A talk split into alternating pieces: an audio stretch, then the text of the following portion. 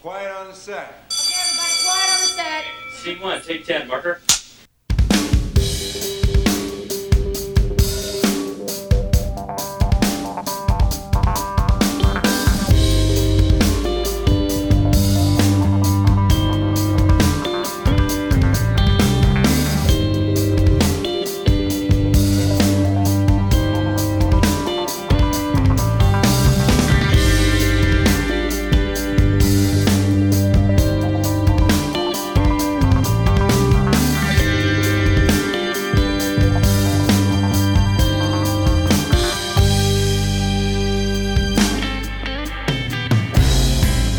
From the studio of WHUPLP Hillsborough, welcome to Murmur. My name is Robert Milazzo, and over the next hour together we'll explore where culture meets craft. Today on Murmur, good people, bad wisdom. Player, poet, professor, Thurston Moore is with us. Welcome.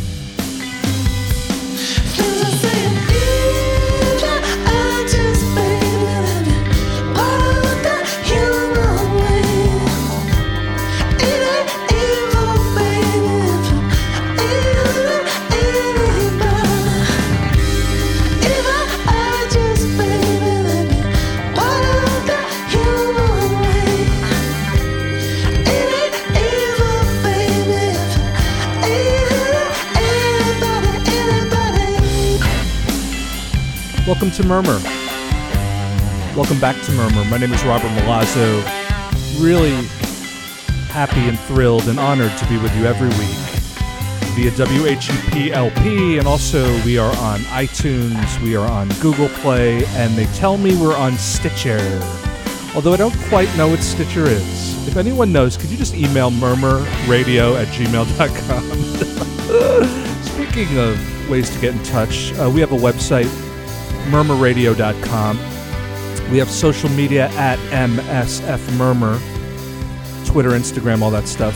We uh, have the mothership uh, website, also is modernschoolfilm.com. We will be on the road as the mothership. We'll be in Chicago with Alex Ross this weekend.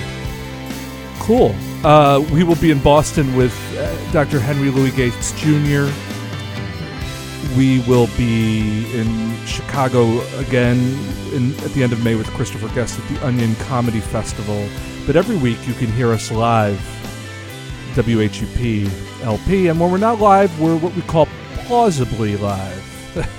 hey, you know, they used to say on Must See TV if you've never seen the show, it's new to you. So even if it's a repeat, it's new if you've never seen it.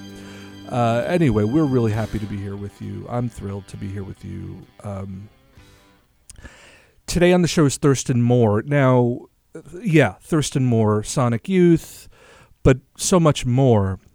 Pardon the pun. Um, and that's kind of where I want to start today. When I think of the smart people in my life and when I think of smart artists, I wonder can you know too much? Uh, Thurston, when I was thinking of Thurston, having him on the show, and I'm suspecting when I talk to him, I'll have the same question, maybe an answer, maybe an answer by the end of the chat. But can you know too much as an artist?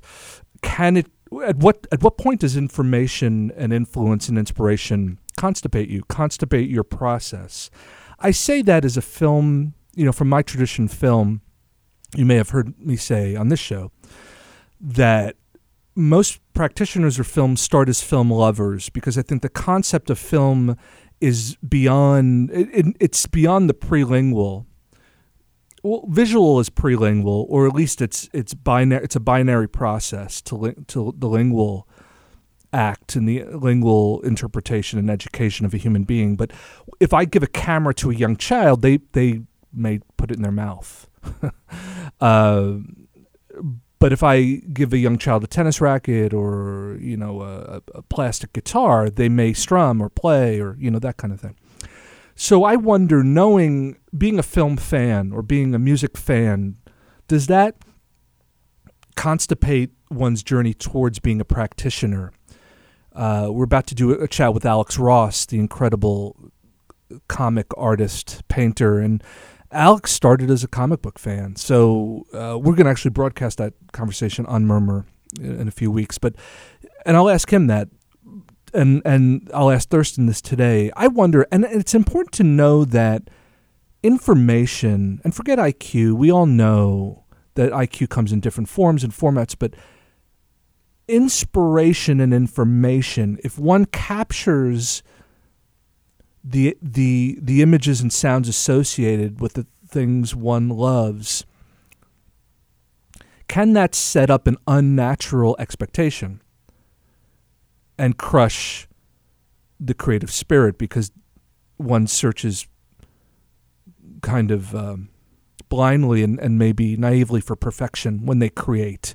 There's no such thing as a perfect art form.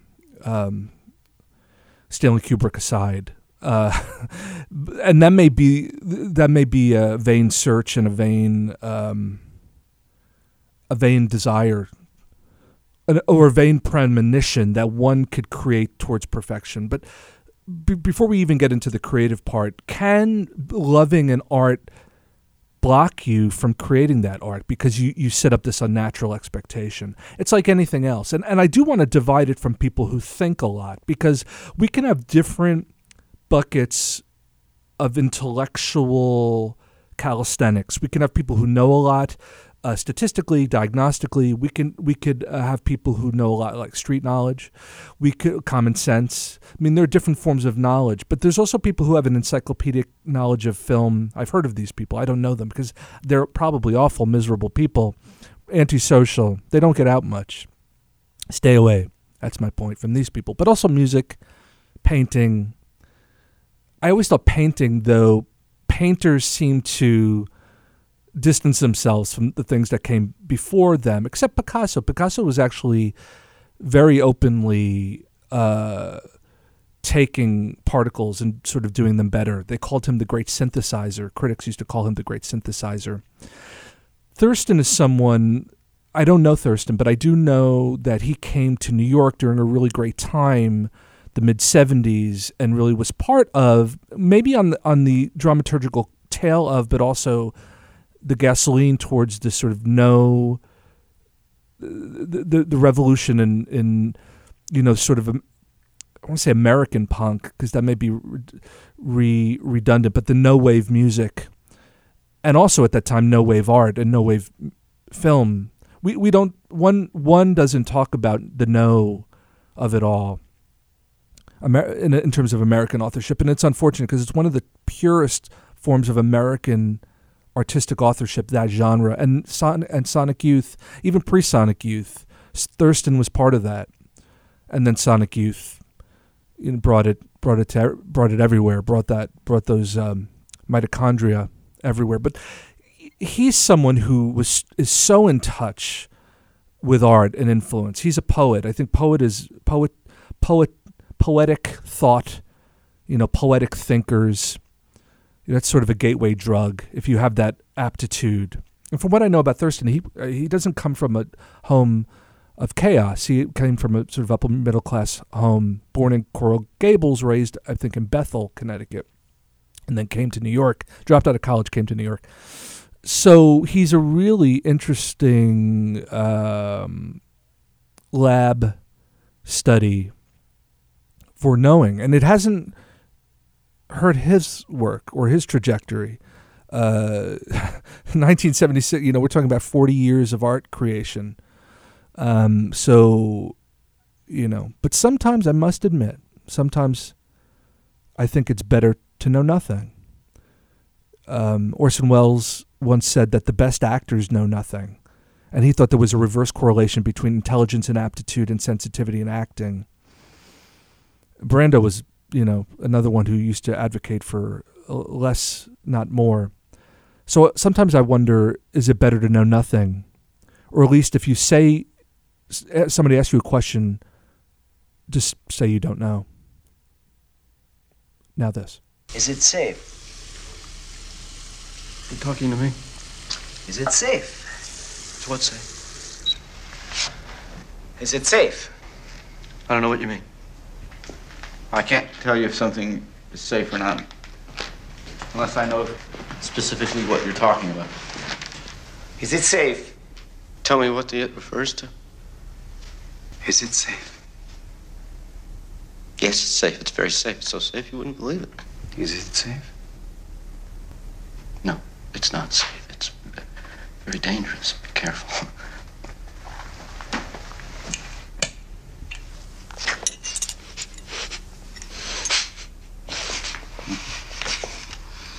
Relax, relax. Come on, open.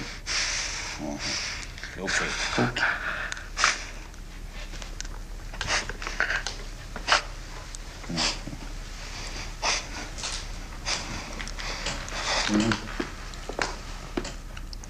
That hurt? Uh-huh. No, I should think it would. Should take better care of your teeth. You have a, a quite a cavity here. Is it safe? Look, I tell you, I can't do it.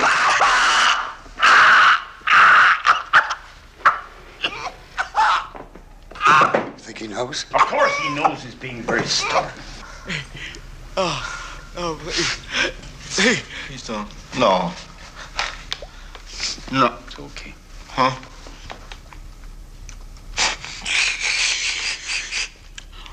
Is it not remarkable?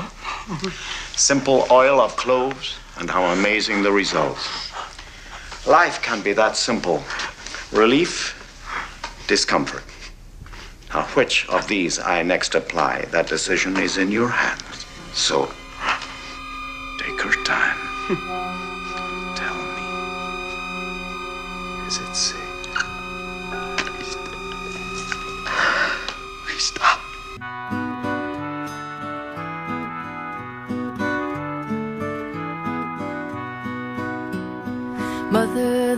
doctor knows something is wrong, cause my body has strange information.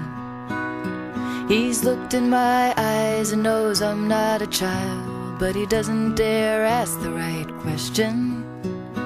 Mother, my friends are no longer my friends, and the games we once played have no meaning. I've gone serious and shy, and they can't figure why, so they've left me to my own daydreaming.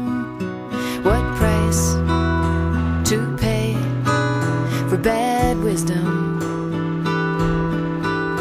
What price to pay for bad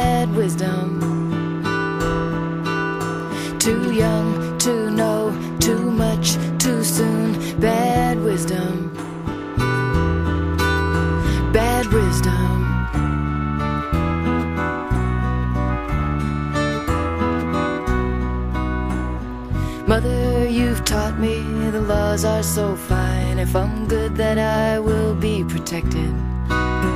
I've fallen through the crack and there's no getting back. And I'll never trust whoever gets elected.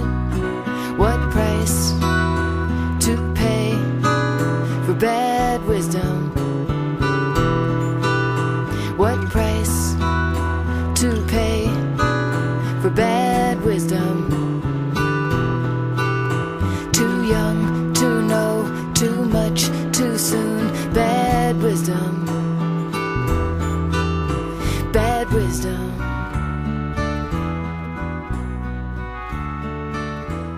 I miss the word record as much as I miss record stores. Um, it's one of my favorite words. It's actually based on uh, the French word of remembrance. Um, it also has a really cool etymology, a Latin etymology, ricordare, which means to remember. And core, C O R, is actually Latin for heart, C O R D, chord, heart. Um, today's guest, he's authored a few records in his lifetime. Uh, he has a new, let's call it record for today. Let's see how what he thinks about this word. Uh, he has his now fifth solo uh, record out. Uh, there's also this year a really cool uh, oral discography on today's guest called uh, "We Sing a New Language." What we like about him is he's an icon. He's a, a writer. He's a musician. He's also executive produced a film. But what we love about him is he doesn't live in New York City anymore. He doesn't watch TV, and he's a huge John Candy film fa- film fan. Please welcome to Murmur into the Modern School of Film from London, England, Mr. Thurston Moore. Hey, Rob, how are you? Yeah, I'm good. I read somewhere some really cool thing about you and Coco, your daughter. Uh, used to watch John Candy films in your pajamas on tour buses. Now, Yeah. Well, it was primarily Uncle Buck, you know, and uh, and that was you know th- that was on repeat viewings for a couple of tours there. And it wasn't just me and Coco, my daughter. It was everybody on that bus, glued to that that that uh, that that that film. Um, you know, it's one, of, it's one of those it's one of those films which is just it it's it's it's just it's slightly inane, um, yeah. but it's like you uh, it it kind of kind of galvanizes uh, everybody's attention um, because of just the beauty of of of, of John Candy's humor. Um, he's you know he was such a he was such a wonderful beautiful comic Yeah, you know yeah. like actor and I loved him always you know um, uh, through the 70s and 80s on, on SCTV when it was being shown in the states uh, uh, usually on public broadcasting and uh, so I was always a huge fan of his so when he com- comes to Hollywood and then he makes Uncle Buck, it was just you know it was it was a it was a great time to be alive. well, that, that- Uncle Buck is interesting because a lot of people don't put that in the John Hughes catalog, but it, John directed it. Um, you know, well, it's a fairly it's a fairly um, you know there's a lot of kind of uh, the, the there's a lot of puerile humor in it, which John Hughes didn't really sort of uh, resort to too much puerility in his movies. But exactly. this one this one has a great like heaping dose of it, and it's just it's really it's really, it's really uh it's really kind of shocking and and and and but but innocent at the same time. It's kind of I, I really I, I in fact I think I'm gonna have to watch that tonight. well, it's, it's funny. We tell our students, uh, we're talking to Thurston Moore, we tell our uh, film students that every movie is a documentary. And it was interesting poring over some of your, your words and stuff. You're talking about records as a document of culture, uh, just to obsess on this word a little bit. It is a cool word to think that a record is a record, like literally a record of time. Um, do you think that's an overstatement? You have a new uh, amazing record out now, Rock and Roll Consciousness, but do you think that's overstating it? That songs and uh, LPs and EPs are literally a record of time, like anthropological time?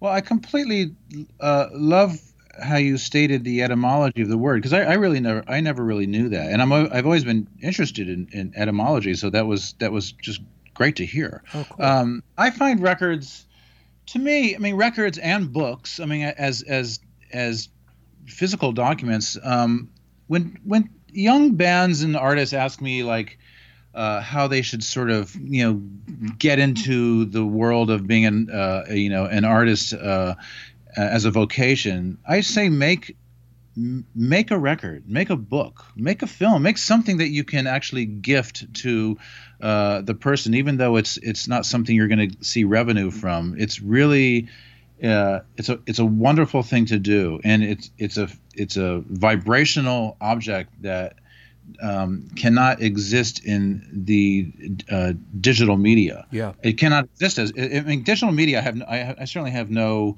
um, format prejudice. Uh, You know, I, I think digital is uh, you know is fine as far as um, uh, for what it offers as as as communication. But I I have this really um, strong feeling about the vibrational aspect of of books and records as documents and what they hold as history, as what they hold as emotion, you know, like physical, personal emotion um, being gifted. And I think it's it's a bit of a what they would call a gift economy. So I, I I buy into it, and so I always um, I always suggest make something. That's first and foremost what what I how I feel about it. It's a gift of love.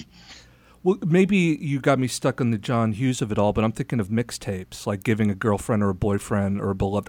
Man, this sounds nuts. Like I just moved out of New York, and I was thinking of some of your moving, and all the stuff I had, you know, records and books.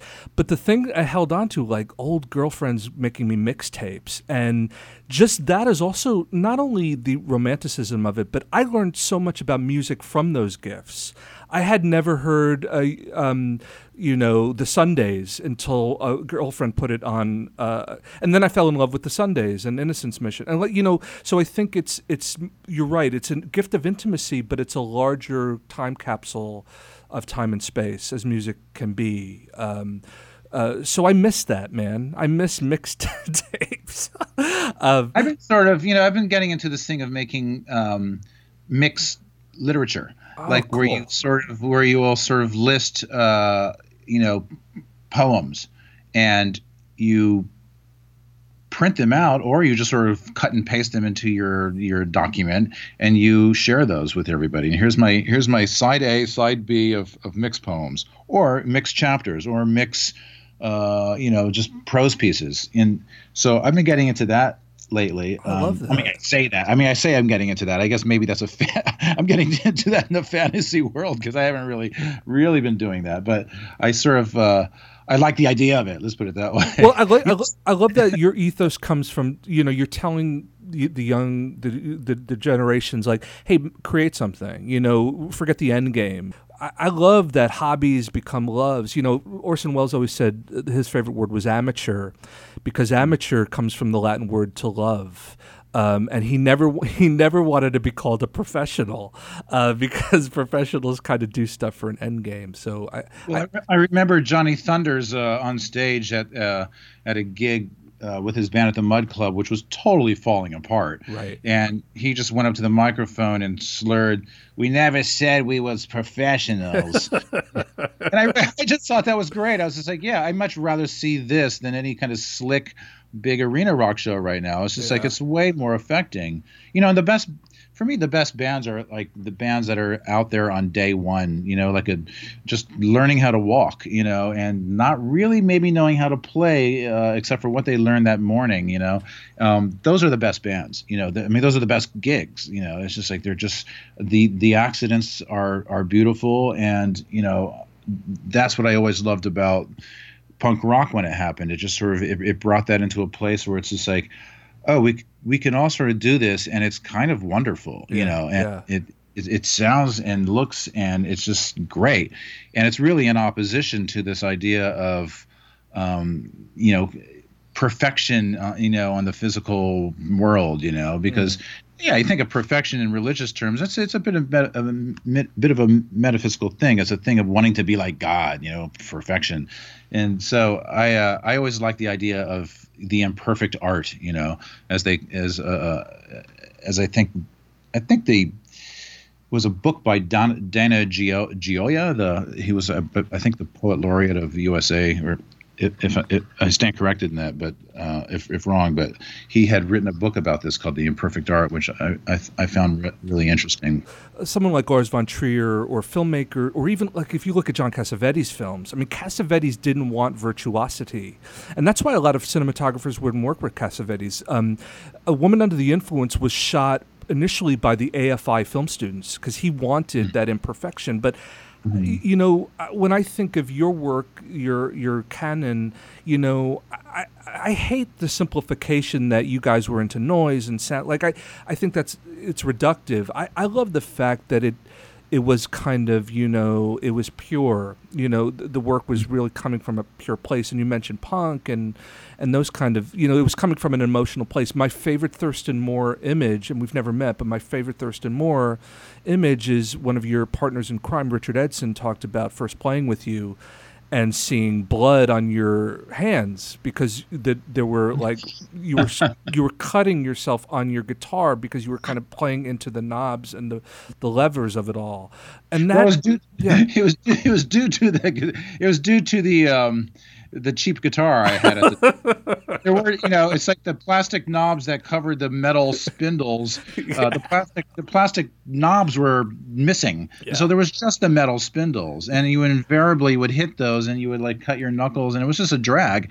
But I you know it was all a matter of um, uh, you know that's what we could afford. It was it was you know it was our it was our it was our poverty that made that that created the blood and the blood you know it didn't really hurt that much, but it was a little embarrassing um, when Richard looked at his his his beautiful bongos and there was like splatters of my blood on them. I tell people has them, you know. I was going to say those splatters are probably worth uh, some coin right now. Talking to Thurston Moore from the film geeks perspective, you came to New York around the taxi driver time. Like not when taxi driver was known when taxi driver was shot. You came down to new york around 75 76 right? Um, i started i started making way into new york around 75 76 i was a teenager and finding my way in. But i remember seeing taxi driver. I actually wrote a long essay about taxi driver years later for a film series that richard hell was doing oh cool. uh, in, in new york city. And i and i've and I've misplaced it, and I've always looked for it, Oh, and I, I, I've asked actually Richard Hell, like, you know, do you have that essay I wrote for uh, your film series? And he didn't have it, but I always remember reading it at this at this film series, and um, it was really extensive. And, and about 20 minutes into it, uh, I could hear somebody in the back kind of just groaning, like, "Get on with it!" Oh, like, shut come on, man. that was Richard. Probably, yeah.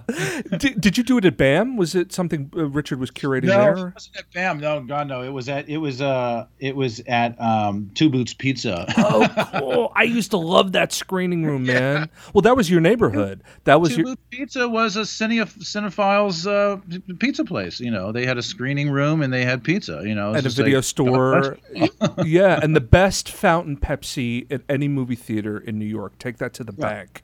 We just had Adrian Utley from Portishead, and he waxed philosophic about Taxi Driver. He said that was his kind of social studies history 101 of New York. What about New York in 76? And I, you know, eh, because there was a no wave uh, film scene too that Yes. you stepped into, and the no wave music you guys created that you jumped into that with so many great artists but the film the the the the image the multidisciplinary vibe were there a lot of cool filmmakers as well as musicians Yeah. yeah I mean, moving into New York City uh, uh, in 76, 77, I mean, as, as Lydia Lunch says in, in the No Wave book that Byron and Coley and I wrote and edited, was it was as if the apocalypse already had happened. And so you're walking in, onto a, into a bomb site and you can sort of set up your tents there.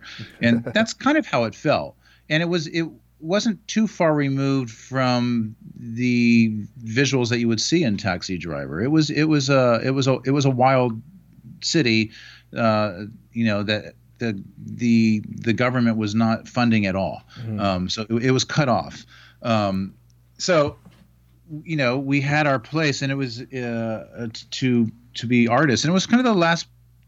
It was the last point in time where New York City uh, could offer that really sort of um, uh, cheap and accessible uh, lifestyle for for an artist to to exist in. Yeah, Um, yeah. You know, it, it soon by the end of the '80s became more and more moneyed, and real estate took over, and which makes sense because I mean that that happened in, to all the cities in in, uh, in Europe and, and, and in America for the most Well, part, except for except for Detroit. And, uh, well, a lot and a lot of those cats moved to Berlin. You know, a lot of a lot of those East Village artists, and they're still moving there. You know.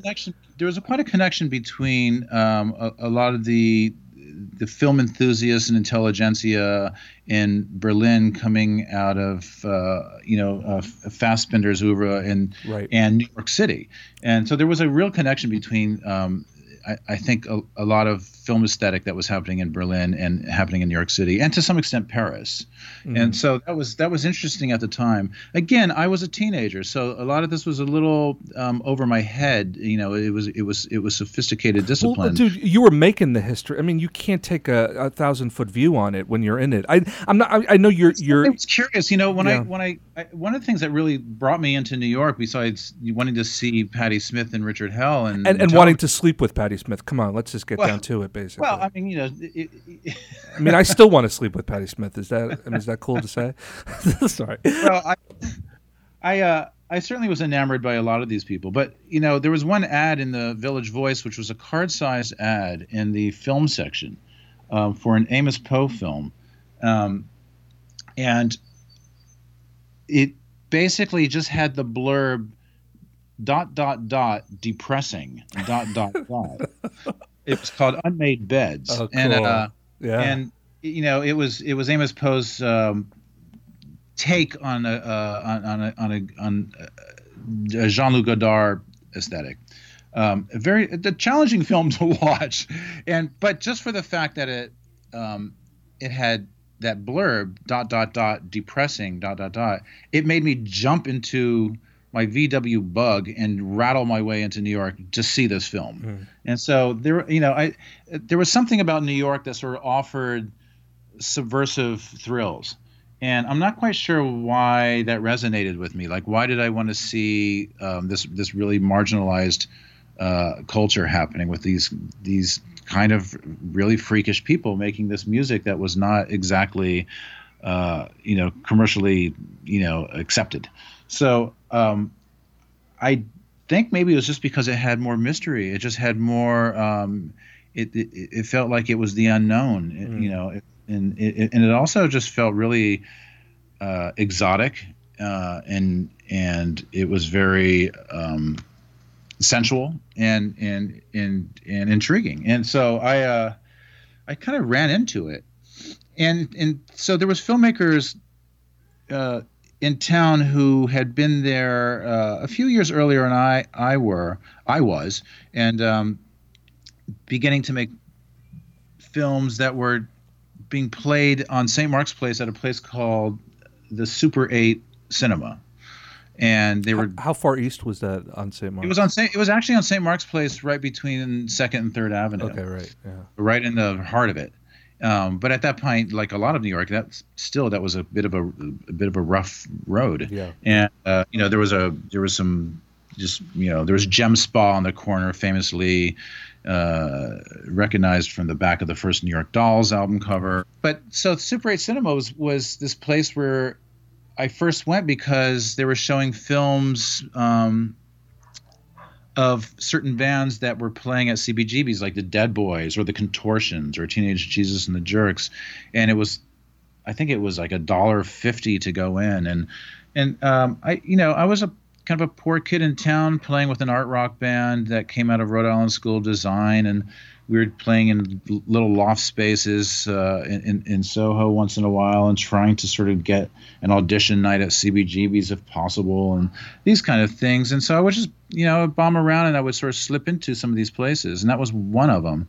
And that's where I, you know, I was fascinated by the fact that you could pick up a Super 8 camera and make a film and, and show it on a, on a, uh, a white sheet and yeah, yeah. you know you'd have to struggle to hear it because of the sound of the projector was right next to you.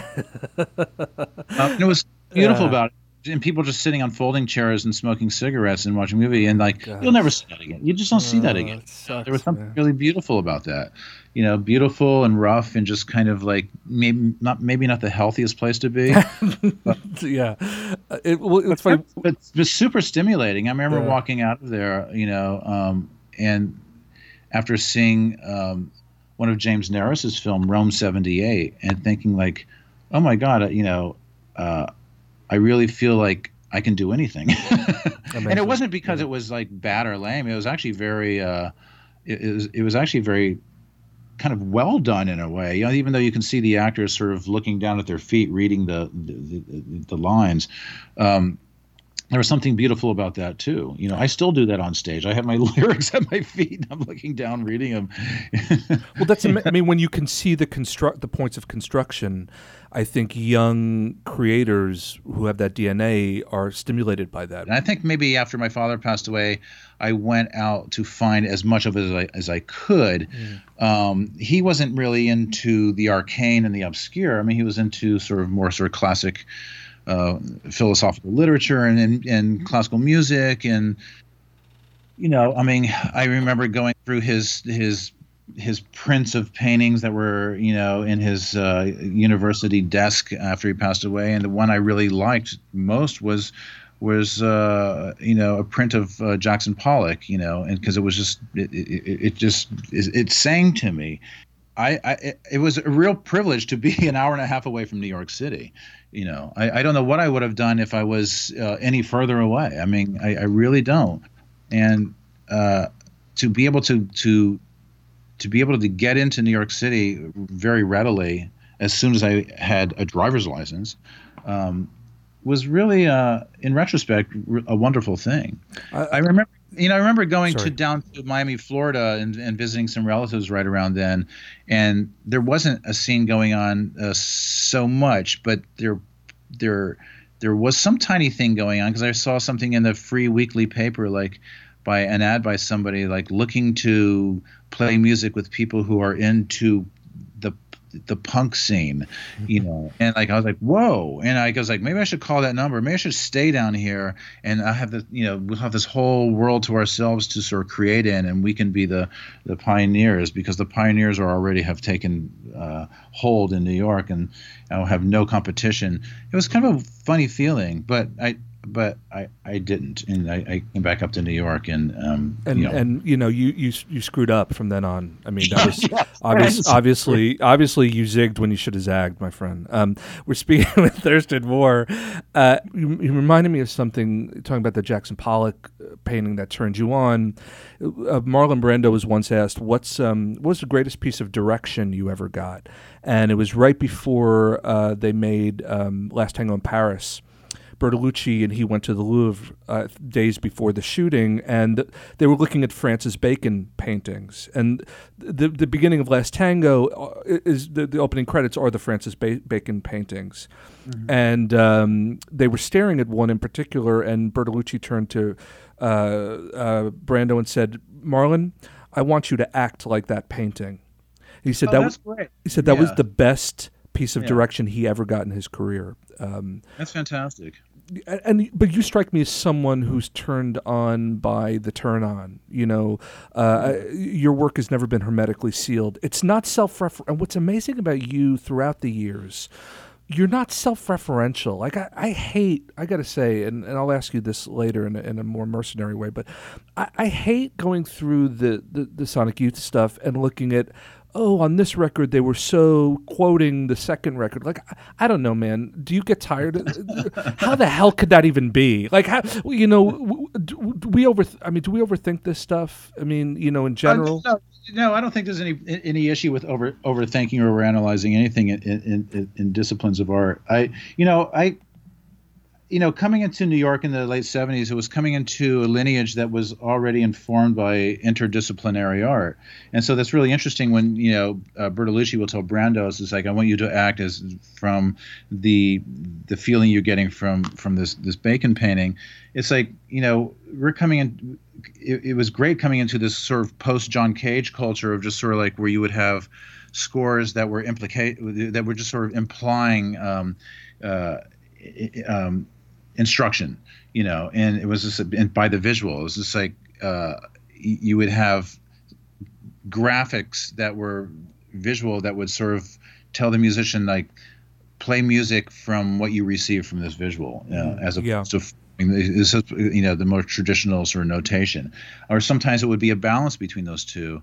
And I've always been in, interested in that balance. I've always been in, interested in that relationship between honoring tradition, which I think is a very honorable thing to do, and and to bring in your own personalized notion of what could be new or what is unknown or what is ex- experimental. Right. And so for me, composition was always all about taking a traditional, um, taking traditional ideas of what a band can be two guitars bass and drums and bringing in these ideas that are completely unorthodox and sort of unifying that into something new or something you. To me it's like coming into new york and seeing filmmakers playing rock and roll and rock and rollers making film and and and um, jazz musicians making paintings and and, and painters um, you know doing whatever the hell they want. It was just like um, it was like you were devoted to the creative lifestyle and you can focus on something that um, y- you might want to become devotional to such as being in a rock band or, or being a filmmaker. So when i look at somebody like jim jarmusch you know who's somebody i've known since i used to work with him in a xerox store you know i i I, I, I I see somebody who's just like who approaches making film as if he's plugging a guitar into an amplifier. You you you read my tea leaves a little bit, man, because it's funny about Jarmusch. Speaking Thurston Moore, I, no matter what Jim does, like if he did Iron Man six, he he to me he's still East Village East. And I mean that is a, as the uber compliment to him, you know. Yeah. And then we go back to the DNA. We're talking about Germany and his adoration for Wim Wenders and all that stuff. But I think that's cool. I, I think that you say that, and I like that about Jim. But that's just DNA, right? I mean, Jim is someone like Jim, but you're you're DNA too. I mean, uh, the things you do. That's why I love the word author. I think of you as an author, a creative author. But can cultural too too much cultural literacy cockblock you? I mean, you you are a cultural PhD, man. Um, c- can it get in your head? I mean, c- film is tricky. I'll just say one thing and I'll throw it over to you. Film is tricky because film is one of those mediums we come to as lovers before we come to as practitioners. Music is slightly different because I can give a child a violin and get them to up to Mozart, and they may not be in touch with Mozart. But film, we are typically the audience before we are the doer. So I, I pose that question: Can the mm. cultural literacy screw with your mind?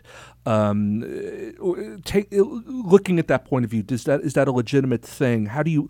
But you need to. So one needs to balance the love with the practice. Is that is that the short answer? You certainly have to. You, I think any person working in any creative discipline has to check their own narcissism because that's where you get cock blocked. Yeah, and you yeah. have to circle beyond the self. You have to change the I and the me to the they and the we. And so I think that is a, a, a completely important thing to consider. You know, it's funny about Jarmusch. I mean, he uh, he he's the first one in line for Iron Man. he, he's like I used to see him hanging out in front of cinemas, and he would be, you know, I figured like, oh, I'm gonna talk to Jim for a while. We'll talk about like, you know, some some cinema. Uh, Sam you know, Fuller, that- some obscure, would be- right? Oh, right. he was like, have, he was like, have you have you seen the new Die Hard yet? It's amazing. you know, I could see Tony Stark has sunglasses and a shock of gray hair. You know, now I could totally see that, and he fights Yoko Ono or something. Like I could totally, totally. With all due respect to Yoko, um, who's a friend and colleague of yours, speaking with Thurston, and who's also like an amazing filmmaker, an amazing Well, poet, I- I just- I think it- poser, you know, amazing singer. I hate to talk to you like you're you're not in the conversation because you you are everything we're talking about as well. But I, but people who are listening already know that, so I don't want to keep reaffirming that. I'd rather demystify this a little bit with you. You said something about performance and visuals. I thought this was really interesting. We had Dan Lanois on the show, and Dan was talking about Neil Young um, who would often like throw up a visual. They'll throw up a visual, like an ambient visual, in the studio, and Neil will play to it, like riff off it or improv off it. And Oh, you, cool. yeah, well, you've talked about some really cool uh, uh, uh, strategies in terms of like even the Sonic Youth visuals, where they would be like giving people like ca- mounting cameras, sh- sh- pointing them at fans, and also like some uh, slightly Dadaistic random association of images and music. I guess my question is, how much do images inspire you as a as a creative force, not simply as an Oh, audience? completely. Yeah. They completely inspire me. I mean, uh, you know, I I as much want to go see cinema um, in, in in you know in the evening than I want to go see or and hear music. Um, and sometimes more so. So it's like, I mean, and I'm, I, I, and I think that's a lot has to do with I, I get complete ins- inspiration from from the energy and, and the power and the, and the, the profundity of, of cinema, you know, and so completely inspires me and to incorporate it into whatever I present live, uh, you know, uh, in in my music is just it, it's it's it's wonderful to sort of have this completely open library to work with of you know working with different uh, filmmakers. I remember um, when Sonic Youth played uh, at CBGB's in the 80s, and it was during one of the very first college music journal symposiums, and all these music industry people from all over America uh, converged into New York, and so they were going to all these different concerts, and we just happened to have this matinee gig at CBGB's uh, that weekend. And it really wasn't about CMJ, but we were there, and we decided that we were going to play a gig where we were going to have Richard Kern show some of his new films on two screens on either side of the stage while we played, and we didn't know what he was going to show. And, he, and if you don't know what Richard Kern is going to show, that's that's pretty, you're in for something. By that time, he had just sort of he had just sort of filmed something. He said, "I just filmed something, you know, uh, called uh, Submit to Me," and uh, I was like, "Okay, um, whatever you want, man." And then like so we uh, we played, and so we're playing the gig, and in between songs. Uh, there's very little response, and I was like, "Man, we're really kind of, uh, we're really not happening here. We're like, we're not really connecting with this audience." Um, and at some point between a song, I heard somebody in the middle of the audience go like, "Oh, nice," and he, you know, like Oh, as if they were just a, a bit kind of like their brain had just melted, Right. and. I s- turned around and there, uh, you know, on the screen was like some kind of incredible, you know, uh, you know, nude self mutilation scene going on, and I was just like, "Oh dear, that." And then, and then the audience, all eyes were on the screen, not on us. You know, we were just sort of like, you know, we were a soundtrack, and I was like, and then I felt really great. I was like, oh, we're soundtracking live. This is wonderful. I, I want to be the, you know, I want to be the, you know, the human soundtrack. Well, you know? I remember seeing the last North American show of Pink Floyd, and when they did Dark Side of the Moon, they literally, man, they kill the lights on stage, and it's just them playing under the images, uh, w- w- which is like, yeah, they become amazing that you would mention that that because one of the things that really inspired me at, at, at probably 15 years old or so was going to see Pink Floyd's uh, "Wish You Were Here" uh, Oh, yeah. tour. amazing. Um, where did you? Where were you when you saw it? Uh, Oh, it was in New Jersey at some arena, and we and my friend and I just drove for like five hours to go to this thing because I bought tickets from some ticket agency in this little town. I wanted to see Pink Floyd. I had that record. And I was like, that would be cool to do, and not really knowing what we were up against, and just like sitting up in the nosebleed seats, which was the greatest seats for a Pink Floyd concert because you see everything. Exactly. And you know, the band was just like, uh, you know, it didn't really matter what they looked like because they just had these huge uh, circular screens on each side of the stage that just showed films the entire time. Yeah, and it was, and they, and that was just, I just thought like, what a, a great thing to do for an audience this size. You know, it's just like it, you you get rid of the your your you as this human construct and sort of bring in this work that is just that everybody can share. Well, not to sound like a bad VH1 documentary, but that's that record, right? Wish you were here. You know, at that point, they could have been anyone. You know, which one's Pink? You know, oh by the way, you know. So, so again, I mean, I, I think y- y- again, man, you your antenna was pretty sharp at a pretty young age, and you were also a pilgrim. I mean, music can do that, right? Like you you, you made a pilgrimage to Jersey to see this, and and it's something that film never quite did. I think Coppola tried to build a cinema that would only show um, Apocalypse Now, um, so people could travel to to do it, but he never quite did it. I think working in film is such a um, it, it, it, it's such a it's such a um, it's such a, a, a political thing because it's a collective and you have to Yeah. work with so many people and there's so many mouths to feed and and for me I tend to want to sort of create primarily in solitude. With Sonic Youth, it was uh, it, we grew up together, and it was a really sort of democratic concern. And four people was kind of um, it was kind of the limit, I think. Yeah, you know, and yeah. so and and I know from my experience in, in w- with working uh, with filmmakers and seeing how they work on set. Um, you know, it, it's really curious. I mean, I remember working. With, I remember being on set with Gus Van Sant when he was doing Last Days, Of and just sort of seeing how he, how he was sort of working with everybody there. The, you know, um, and the, it, it's a real sort of. You need to sort of have a great way of being a, a politician. How you delegate. Talk a little bit about Gus on the Last Days. What what was his manner with the crew? Or, No, extremely kind, and you know, and and and, and extremely studious, and also very sort of working um, with some sense of trust in his own uh, improvisatory aesthetic, which I think is you know some something that you could you see in in in the auteurs of cinema is that they there's there's a lot of trust in in that uh, aesthetic of improvisation. They certainly, I, I think you, you you you would find it like in Olivier Assayas when we were working right. on doing the music uh, for one of his films, and he was just letting the music sort of define a lot of his editing.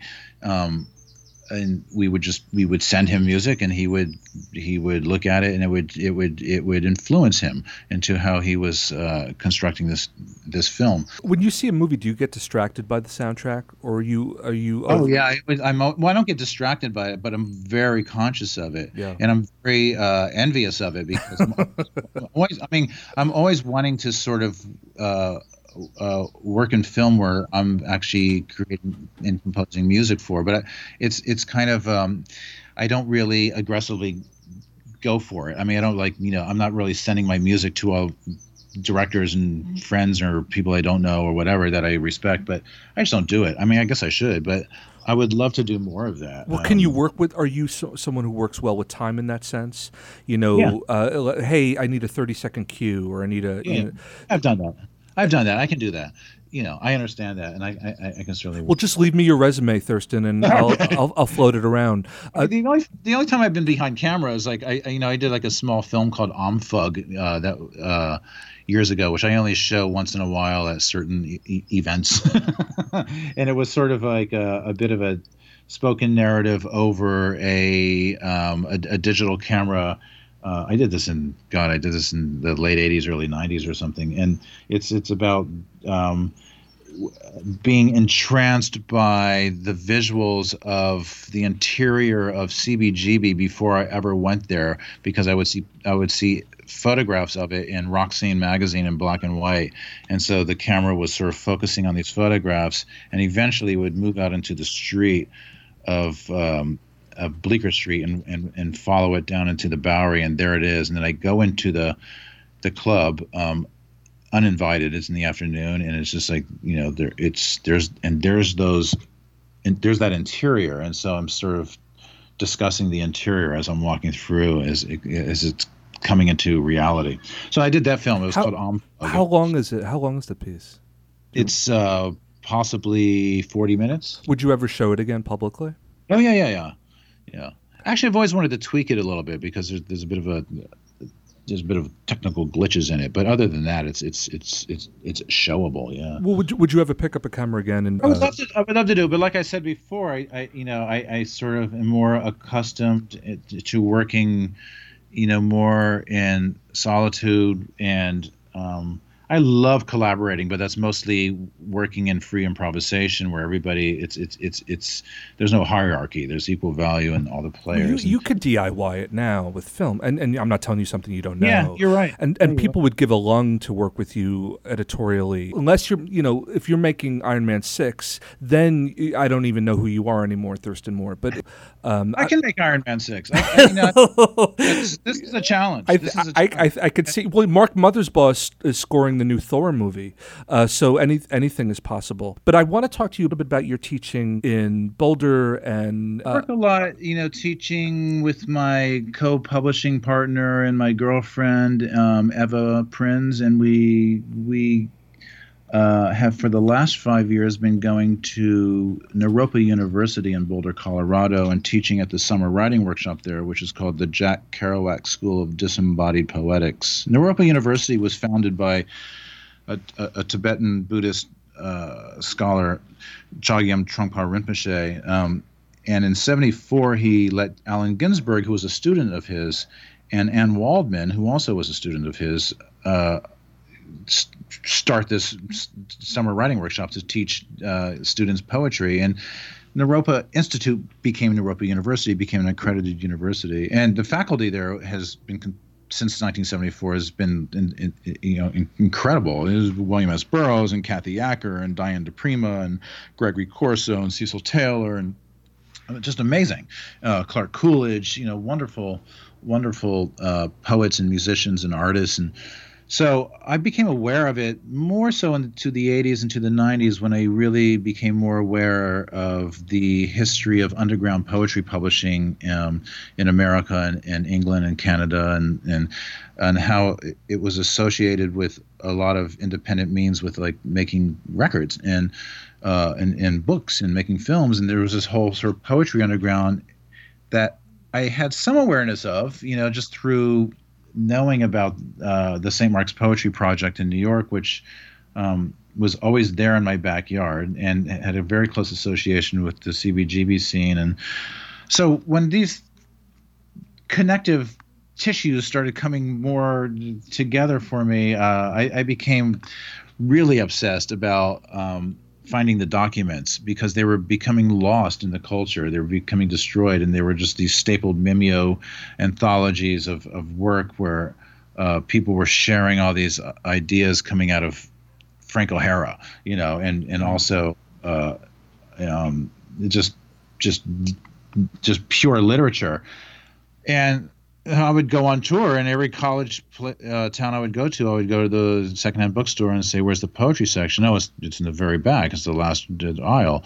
I say, "Well, do you have any stapled poetry mimeos from like the '60s and '70s?" Oh yeah, those are on the very bottom corner, and the where the the cats the cat is sleeping on top of them right now. exactly. And so I was able to sort of beat the curve on this and sort of amass like uh, a tonnage of this documents, and, and, and it really became something where I sort of uh, taught myself about the history of uh, underground post-war poetry, and started having poetry readings with um, my friend Byron Coley, who I did a lot of work with, and who's a, a rock writer of note uh, up up in Northampton, Massachusetts. And Anne Waldman came up, saw my library, and said, "I want you to teach at the school." A completely wonderful experience, uh, you know. And I uh, was really wanting to sort of just really talk about poetry as a distinction from lyric writing and and what it means as as visuals on a page and the architecture of poetry and and not so much about its relationship to rock and roll or, or rock music but that was a little hard to get away from because uh, yeah. students students would come into the class with their guitars and like let's jam you oh, know I, uh, but you know I was able to sort of diffuse that somewhat and, and, compromise. Do they teach film studies at, at Naropa? Uh, there is there there is film studies at Naropa. Yes. Now, is is it a kind of agnostic spiritual approach? And I'm, I'm not trying to sound critical it's here. a Buddhist. It's a Buddhist centric school. Mm-hmm. Um, but it does, you know, it, it, you know, you don't have to be a practicing Tibetan Buddhist to like to to be teaching there or go, go to school there. Um, but uh, it but the the information is certainly there. So for me, it's just like I, I would look at Buddhist texts and and being interested in religious philosophy and how it sort of relates to other uh, religious ideologies, be it Catholicism. I mean, I grew up a Catholic boy, and you know Judaism and Sufism and Muslim, and I was just like, uh, I, I was, I, I like the language of of um, of consciousness, like the, the, the, how there was Buddha consciousness and karma consciousness and Dharma consciousness, and and you it's something you attain through meditation. This relationship between the physical and the metaphysical, and I was I was like, well, where do I? I mean, I you know I can meditate. I'll try. I meditate, but it's at the same time it, it's not. I'm not. I'm not a devotee of meditation. I was like, well, where do I find my connection to the universe? Where do I find that solace? Or where do I find you know that place where I find transcendence. You know, uh, and I, I I realize I find it actually in in the the work. You know, in the playing rock and roll, playing music, or even more so, being um, amidst the the documents. You know, the the vibratory. Uh, memories and emotions that exist in like all the secondhand records and books in the stores or in your own library, your own archive or whatever. And I said, well, that's where I find my connection, my meditation. You're you're my favorite kind of teacher. Uh, you're one who didn't finish college, and I mean that legitimately. Did w- w- two questions? Did they call you? Uh, Mr. Moore, Professor Moore, and uh, the more legitimate question is: Did you enjoy? Do you enjoy teaching? And if so, what, what is it about that? Well, it's it's a conflict for me because I'm so anti-authority and I'm so anti-hierarchy. You know, so like when I walk into a classroom, it's like, oh no, I got to be the boss man. Uh, I don't really really want to be in a enclosed room where I'm I'm I'm the so-called leader. I, I don't mind sort of being the the older person who is going to share uh, experience, you know, and and discuss it, and and then maybe employ uh, some kind of activity that kind of um, becomes a, a, a communal effort. I like that, you know, but that you know that's most most academies want something a little more uh, a little more stricter than that, and I'm not really that interested in that. And is just the way it is. I, I think I have enough on my plate where I don't really necessitate having to sort of um, get involved with the bureaucracy of academics. But I do I do I do like the experience for sure, and it's always rewarding. A final thought and a final question. We've been with Thurston Moore graciously giving us his time. Are you sick of Sonic Youth questions? Oh God, no! Sonic Youth is is is def, def, def, defined my life. You know, I I I, I started that band in, uh, in, in you know in, in 1980, and I had the name for some time. Uh, and I finally sort of threw it down. I was like, "This is the name of the group." After Yeah. a few others were, were not working for us, um, you know, and, subsequently I would have Sonic Life tattooed to my arm, which you know, which is, which I'll, which I'll, I'll take into the, uh, the into foreverness with me. But I, um, no, not at all. No, I mean, I think Sonic Youth existed longer than, than most bands uh, could or should exist, and we kind of. Um, grew up together and and went through all kinds of arcs together and it was all intuitive and um, everybody we ever sort of worked with was for the most part just just wonderful and beautiful and I, I keep uh, in close contact with to this day and I think the way Sonic Youth uh, uh, ended with that last album, The Eternal. I think that's a it's it, it's as as um, it, it's as wonderful as a, a final recording that we could have made.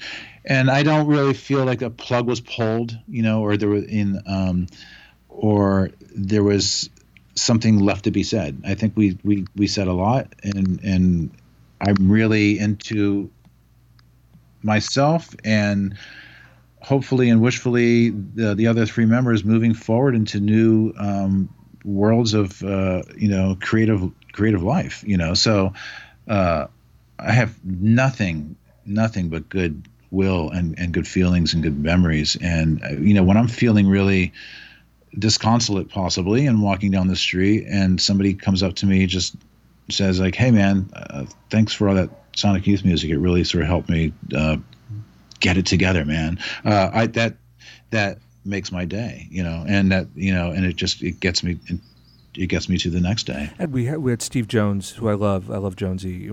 I asked him the question about Sex Pistols. He actually, before I was done answering asking the question, he said, "I am sick of it, but you can ask me anything you want." so not sick I'm, I'm so not sick of, of Sonic Youth no way And and I'm certainly, it's and I'm certainly not sick of Sex Pistols either I was going to say, I thought you were just going to say sex and leave it at that. But I'm not sick of that either. Um, do you feel, and I saw this in passing, that there may be a tome that you author up about Sonic Youth? In, in- I would love. I mean, I you know I write. People say like, when are you going to write a book? I was like, I write books all the time. They're, all, they're all poetry books. You know, I'm sorry. Maybe you can read between the lines. I uh, I I would love to um, at some point sort of use history as a means of writing about um, the experience of of being in a avant-garde rock band and like what that meant. Um, I'm not so interested in uh, in divulging too much about like you know any accommodating any salient interest in my personal life to tell you the truth. But I, I i would but you know i would like to write a book that deals more with um just my gleaning of of of what is beautiful about being devoted to being a creative artist you know and like what that means as far as uh, engaging with the world you know um, and getting beyond the, the me of it you know what i'm saying I, I do, So- I do, and un- that's unfortunately, that's that's the book i want to write well, that's a small needle to thread, and I want you to thread it because I love small needles. You know, and unfortunately, we live in a world of big needles and garbage. You know, you uh, read recently where you said you don't watch TV because it's making people numb and filling conversations with inertia. Maybe when you come to the states, we could take a double decker bus tour of Manhattan. You know, the Lower East, like the Lower East Side, because I want you to, t- like, I won't w- with no tour guide. I want you to tell me, like, oh, that's where th- I did that, and that's where that, like, that would be cool, man. So if this rock and roll thing doesn't turn out, I think you're like a, a double decker bus tour away from really finding your calling.